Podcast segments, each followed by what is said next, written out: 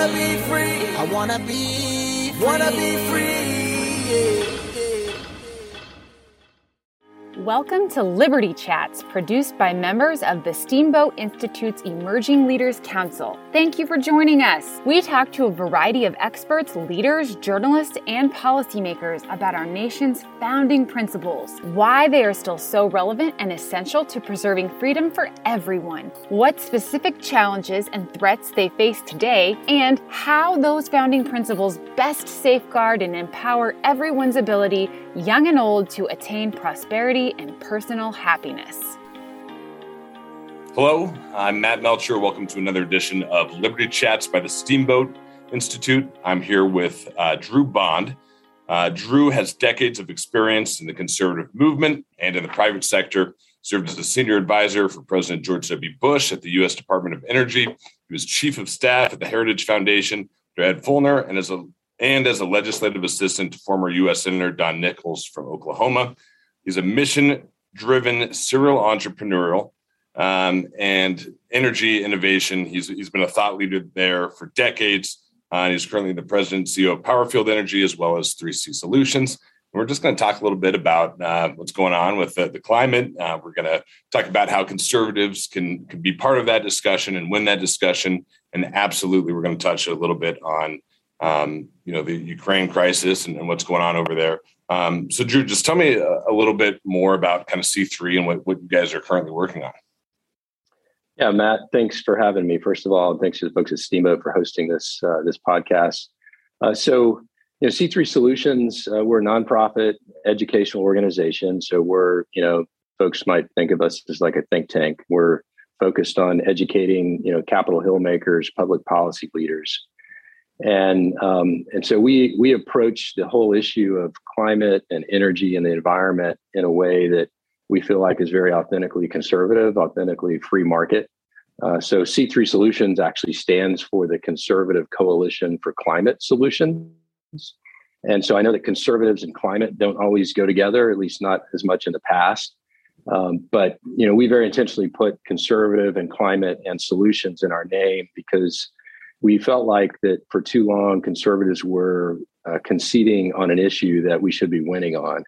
Um, and and i get that many conservatives don't like even talking about climate or um, you know they they want to uh, instead you know talk about environmental stewardship. Those are you know the language of the left is not the language of the right on this issue. Um, but you know it's, it's impossible to have a discussion these days anywhere around the world and talk about energy and the environment and supply chains without talking about climate and so, you know, it's just from our perspective, a recognition that look, climate is sort of this umbrella topic. Um, let's focus on what can the free markets do to really help solve some of these challenges.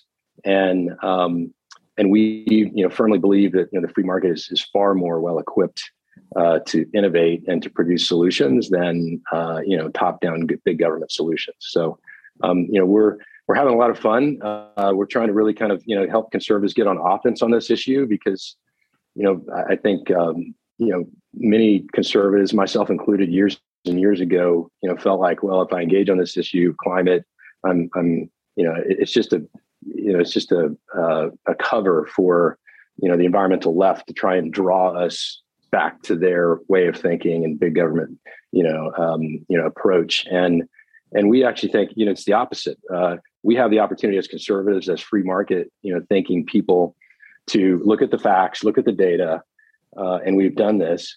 And and when you when you look at the issue of climate change, it is really it's free economies, it's free market principles that are best equipped, um, historically proven to help you know move the needle in terms of anything good for the environment. So anyway, that's what we're up to. We we work a lot with organizations all across the aisle, but you know we're very conservative in in our approach and, and the way we think about the world and, and free markets. So, so that's what we're up to.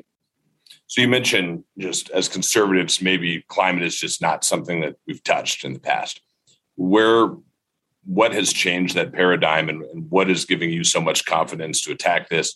Again, applying free market principles and more that conservative thought. I mean, what, what's exciting about it, and how has that changed?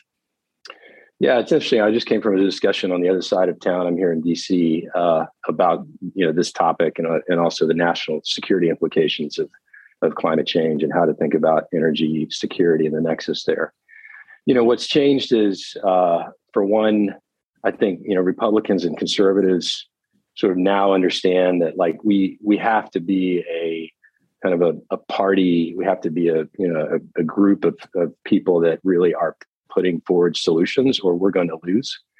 And healthcare is one of those examples. It's you know perfectly applicable to this. Is you know for so long we were anti-Obamacare without putting forward better alternative solutions, and um, and and the reality is like people are looking for solutions. And uh, so you know in, in the past you know the the the movement, if you will, you know, climate change was all about you know Al Gore and you know, more recently, Greta Thunberg, a you know, young climate activist in Europe that's, you know, out there sort of shaming policymakers and world leaders about, you know, their climate sins. Uh, when, you know, in, in, in reality, if, if you, if you just kind of step back uh, emotionally from the issue of climate change and you look at, all right, well, if, if, if you have to reduce carbon emissions, greenhouse gas emissions globally as fast as possible, then how do you do that?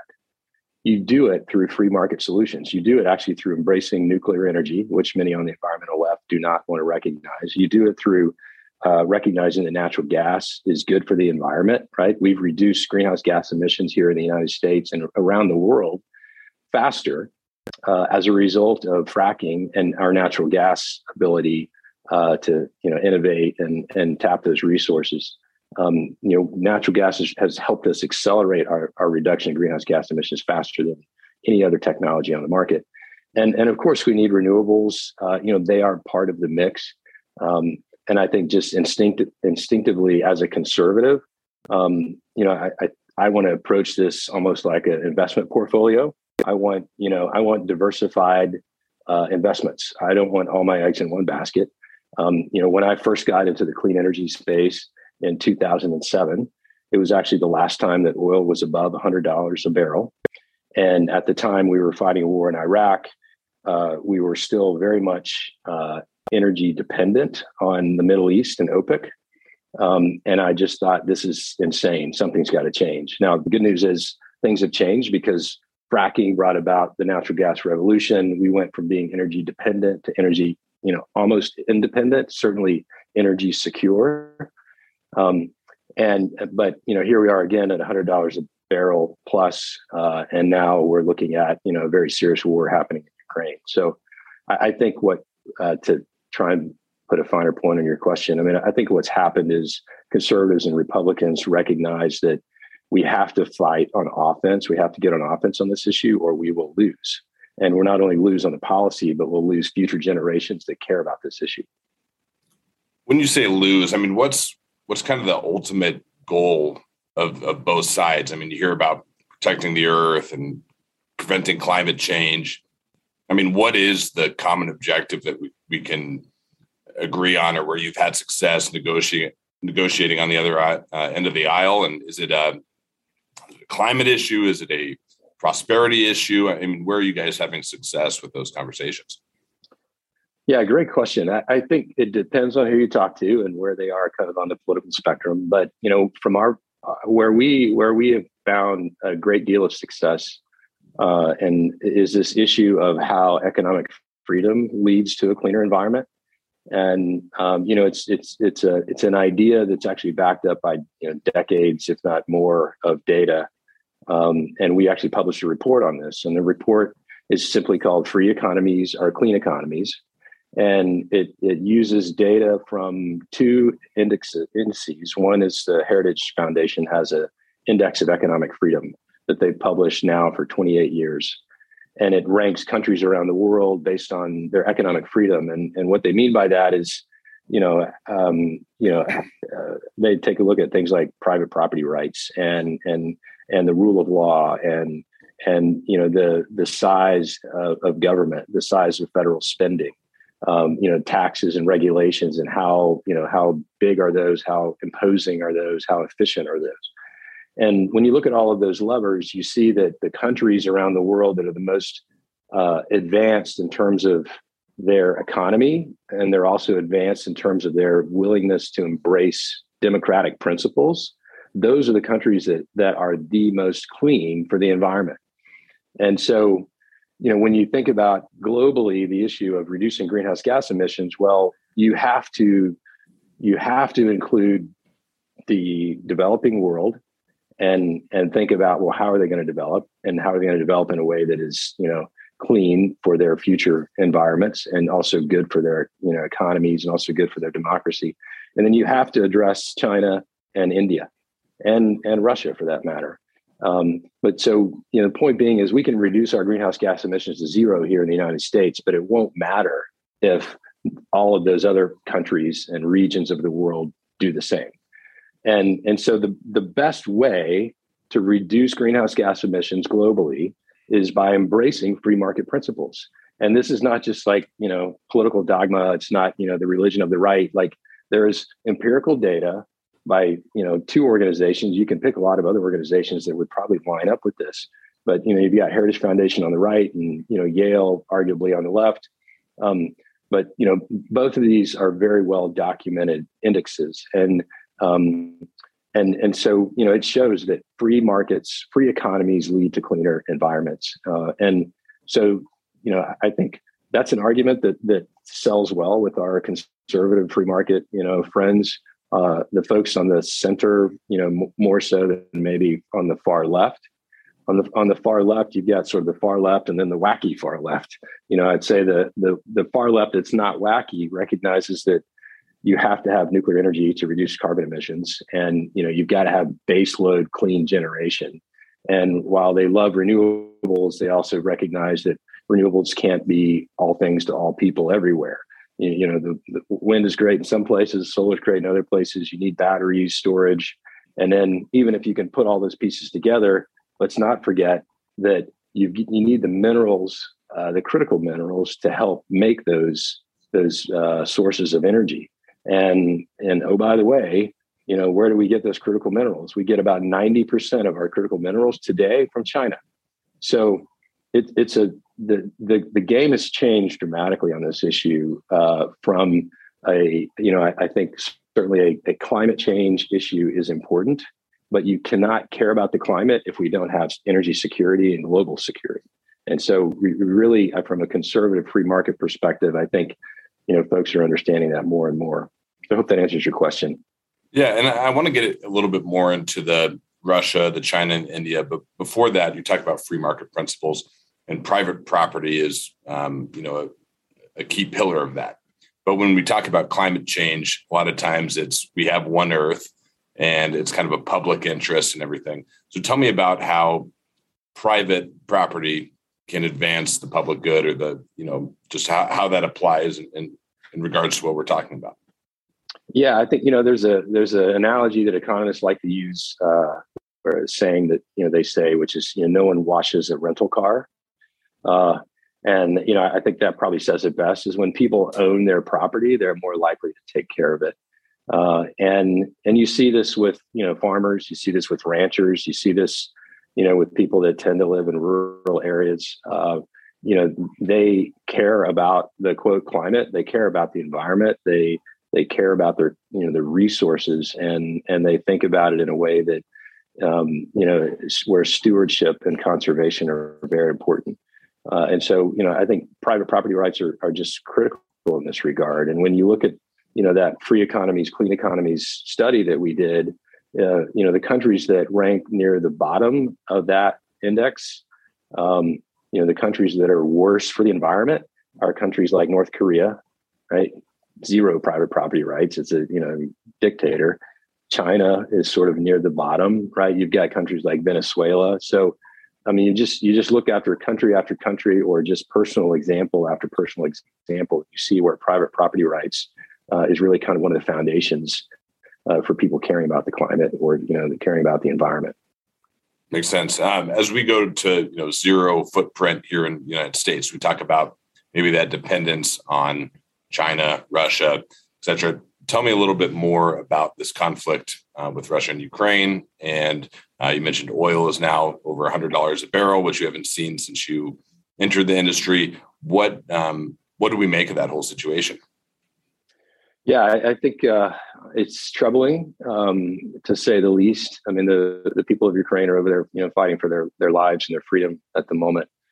Um, and you know, I think uh, what you've seen, what we've seen, is uh, a massive shift in terms of you know our NATO allies and their willingness to engage on that conflict uh, in a, in a way that you know the support for sanctions, the fact that you know you've got Switzerland now you know weighing in on this issue, you've got you know uh, you know Germany increasing its its spend rate on uh, on weapons and national security by you know two percent. Um, you know those are all positive signs, but you know if we step back and and look at like how did we get here, um, you know there certainly was you know a lot of things um, not necessarily in our control related to Putin and his desires to kind of recreate you know the Soviet Union in a 2.0 mechanism. Um, but when you look at, at Germany, for instance, you know many of the kind of extreme environmental policies have pushed these countries and policymakers at the top to make decisions that are well intended but have very negative consequences. Um, so you know, you know, Germany decided you know after Fukushima to you know get off of all nuclear power, you know, in in the country. Um, it did that while it increased its uh, reliance on coal. Uh, so you know, here's again a country that's you know very kind of green, very pro environment, you know, giving up the cleanest form of energy, which is nuclear, uh, for for safety concerns, which you know frankly are unfounded. But then you know it traded that nuclear energy for for coal from neighboring countries, um, and then worse off, it receives you know something like forty percent today. It received even I think more like eighty to 60 60 80 percent, quite a bit of natural gas in the past from Russia. Um, so you know they, they they traded kind of their desire to go green, uh, they they took that trade and at the expense of their national security. And um, and so now, you know, thankfully, you know, the administration here in the United States and, and elsewhere, you know, they they pulled back from this uh, approval of this Nord Stream two gas pipeline that would feed, you know, double the natural gas from Russia to Germany. Um, but you just see like that that that could have been approached differently and done so in a way, by the way, that that, that is still green. I mean, I, I, am I'm, I'm not trying to make the argument that, that we shouldn't care about reducing carbon emissions. We should.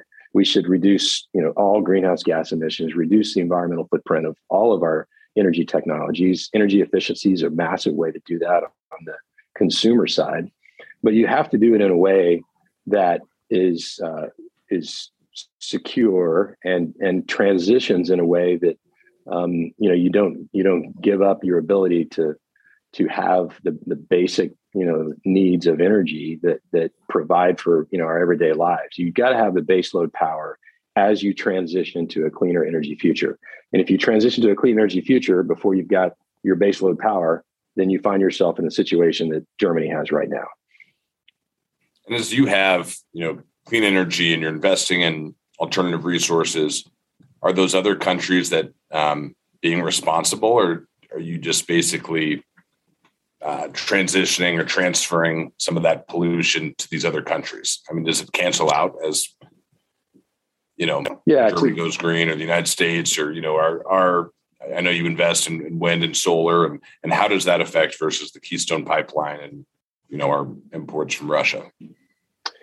Yeah, it's a that's a big question. I, I think, um, you know, to your point, when you know carbon emissions or you know a carbon you know molecule greenhouse gas emissions, they kind of don't know borders. I mean, they just sort of you know go up into the atmosphere, right? And so, um, you know, I I think there's there are certainly countries uh, that are that are doing this in a way that that that is responsible. Um, you know, I would say, you know, by and large, the United States has done it historically uh, in, a, in a way that's responsible. You know, we've embraced natural gas and and recognize that it's you know, good for the environment. um, you know, we're looking at cleaner forms of of using coal um, so that you can take the emissions and and turn it into you know some kind of a product. Um, you know, we're investing in all forms of energy innovation. Um, I, I, think that, that there's a there's a lot of good out there. I'll say I don't want to be too negative. I mean, there's a lot of good happening in in countries. There's a lot of good happening in markets, in particular. There's a lot of in, investment happening. I mean, there's just you know trillions of dollars being invested in in you know the next generation technologies on energy um, and so I, I think you know that's the good news story of this is that this is a an incredible market opportunity for investors and for you know free market thinkers to to jump in and and help solve real world problems and do it in a way that is you know economically advantageous and sustainable uh, for their you know for their companies for their countries uh, for the principles that that we you know we adhere to. Um, so you know I, I, think that there's just an incredible good news story and an incredible you know good opportunity uh, for us. But you know we, we just we have to be also very practical about this. I mean the energy system is very complex and um, you know, the you mentioned earlier, like the net zero goals. Um, you know, I mean, the United States could be net zero by 2050 or pick a date. If China and Russia and India are not going to be net zero by 2050, and the developing world is not going to be net zero by 2050, well, you know, we're not going to be net zero by 2050 as a world. Um, and so, you know, we have to we have to do it in a way that doesn't hurt our economy, and we also have to do it in a way that recognizes that um, many of these uh, resources are very interdependent. And I know, you know, our my friends on the right, conservatives and Republicans these days, love to talk about energy independence. Um, I, I, would caution to be a little bit uh, not, I guess, to not over oversell that. Um, you know, it, it's we are no longer as dependent as we used to be uh, on the Middle East for our oil. We're no longer as dependent, uh, you know, for for other you know um, types of energy. But when when you look at back to my minerals and and critical minerals issue, I mean, ninety percent of our critical minerals come from China, um, and so you know we're going to be dependent on on them and other countries until we start opening up mines here in the United States, until we start reducing environmental regulations that get in the way of deploying clean energy technologies. Um, so there's just a you know there's a there's a flood of capital there's a flood of opportunity there's there's you know just so many people so many labs so many companies working on on you know finding new innovations. And and frankly one of the biggest barriers that often exists to that getting to the market is is a government barrier. It, it, you know ironically can be an environmental regulation that gets in the way. That makes sense. And we're running out, running out of time here but i mean this like you said is an extremely complex issue and so, if you're someone who's a conservative and you want to um, learn more about what's going on and speak from a educated standpoint, what's what's the message you'd give to people who aren't directly involved in the energy sector that they can communicate that conservatives do care about the climate and we do want to change things? Um, what, what's that message to people? Yeah, I think. Well, I mean, you said it right there, but um, you know, I, I would say uh, one is, if, if, I could, I'd love to plug our, you know, our news magazine. We C3 has a news magazine. You can find it at c3newsmag.com. Um, there, you'll find all kinds of uh, free market ideas and uh, and ways of thinking and talking about this issue. Um, and and so, you know, I'd put in a plug for that. I, I think, um, you know, to answer your question directly, you know, I, I think that the the good news is is that like conservatives care about the environment, and we have cared about the environment for a very long time, right? I mean, Ronald Reagan has you know cared about the environment. I mean, it, we we we we've you know Teddy Roosevelt cared about the environment. There there are many Republican, you know, uh, you know leaders uh, in in our past and in you know present that care about the environment. We we just don't speak the language of the environmental left. So, you know, again, I would say um, you know, if you're at, if you're at a dinner party and you've got some you know liberal friends there and they love to talk about their you know their their climate uh, virtues, um, engage them in a conversation about you know innovation. Engage them in a conversation about free markets and how free markets can really accelerate innovation in a way that governments can't, um, and uh, and see where that leads. Because I think, you know, I, I, would again encourage folks to get on offense on this issue. We don't have to be defensive. We don't have to, you know, act as if you know uh, this issue, you know, is the only issue that you know the left owns. Um, we can we can take it back in a way that that you know is authentically conservative and you know just to try and put a couple fine points on it number one is we should invest in energy innovation you know that's r&d we, we should find ways of you know accelerating and getting that innovation out to the markets faster that's the private sector right and then we should reduce government barriers that get in the way of the private sector actually you know deploying these technologies at scale and you, we do those three things and we will be in a massively different place that's good for the environment and that is energy secure. Awesome. Well, Drew, thank you so much for the time and uh, look forward to, to, more conversations. Yeah, Matt, thanks so much for the questions and uh, really good to be with you. And thanks again for the folks uh, at Steamboat.